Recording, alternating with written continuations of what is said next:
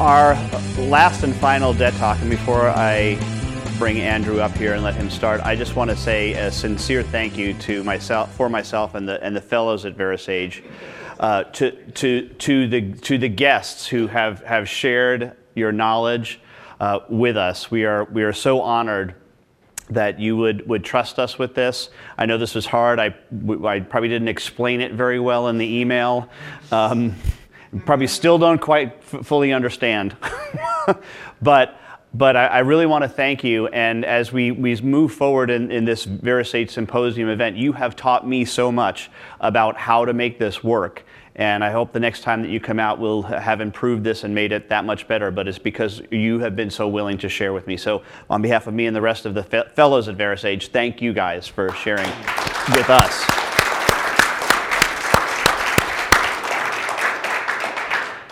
Our last and final DET talk from our guest from Moores Legal, Andrew Boer. Thank you so much. Ready to rock and roll.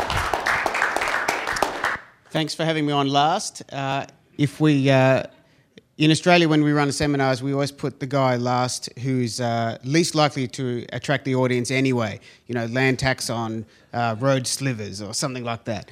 Um, I want to tell you, first of all, that uh, value pricing has changed my life and my practice. Uh, I am at least double or triple uh, the financial contribution to my firm than I used to be. And I used to work hard and long. I used to struggle to get home to see my wife and kids uh, of an evening because the only way to make a financial contribution was to keep plugging away at my timesheet. And I was good at timesheets. Uh, now I've had to learn a new skill, which is delivering value. Let me tell you, uh, first of all, that uh, client service is, is kind of a no brainer uh, for anyone in the professions. Uh, that's why we make commitments, that's why we return phone calls, uh, it's why we have a service guarantee. Uh, but what about for those people who are not yet your clients? Do you give them service? I want to suggest to you that maybe we should, and here's why we had a mystery shopper experience at Moores. We wanted to know the experience of those people who were not yet signed up as a customer of Moores. And when the results came back to us, uh, to use a phrase that has been used, we got a kick in the balls. We said, ow, that really, really hurts.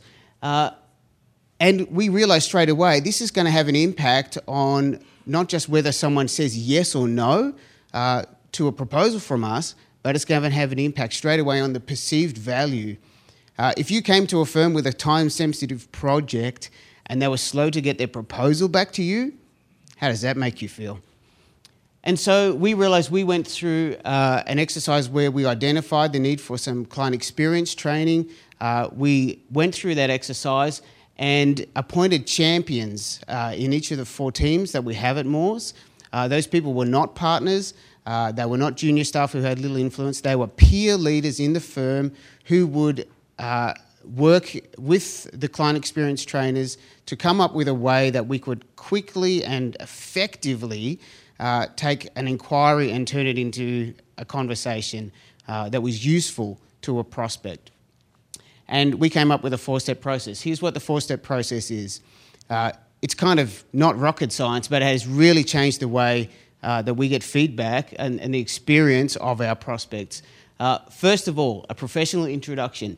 Do you know how many times you ring a firm and they say, uh, you say, I'm calling about a such and such type of inquiry, and they say, please hold. How long am I holding for? What's going to happen next? Is the same person going to take my call, or am I going to be transferred to another person? Who is that person? Is that person a lawyer, or is that person an assistant to a lawyer, or is that person an assistant to an assistant to a lawyer? we have a verbal exchange. We introduce ourselves by name. We tell them why I'm talking to you. If it's an assistant, I'm an assistant in this team. This team handles your kind of work, and I'm going to take some details from you. Then I'm going to transfer you to the right person. So reassuring for a prospect coming in. Secondly, when they do get to the right person, if that person's available right then, we find out more. We actually start to ask some probing questions it's, it's an echo, I guess, of the why this, why now, why me. Thirdly, we start to show them how. we give them that reassurance. If they are in the right place, we tell them, yes, this is what we do. If they're not in the right place, we say so quickly and point them in the right direction. We're encouraging our staff to ask questions. Have you thought about? I recently had a client call uh, who was uh, in need of establishing a, quite a complex uh, financial structure and he couldn't find a bank to participate. And I asked him a handful of questions about his uh, own financial circumstances. And I said, Do you realize you can do this without your bank? And he said, No, I've never heard that before. Why has no one told me this? Lastly, we gain commitment. The, the last thing we want to do is to end the phone call with them not being sure what happens next. And so we've learned to say, This is what I'm going to do next. This is what I need you to do next. I should have that done, or you need to have that done by this time and if I haven't heard from you, is it okay if I follow you up? Closed probe question, always going to get a yes. No one's going to call your firm and then say, uh, no, it's not okay for you to follow me up. Unless they're a mystery shopper. We brought the mystery shoppers back in after our training. And here's some of the, the feedback that we got uh, after just having improved this one thing. Uh, they gave me confidence. I felt important. I knew I was talk- who I was talking to and why. It was clear that they'd done this before. And here's the thing that we realized this actually, doing things this way, didn't take any more of our time. And even if it did, that's okay. In fact, most of our callers said they handled me very, very quickly, and I didn't feel rushed.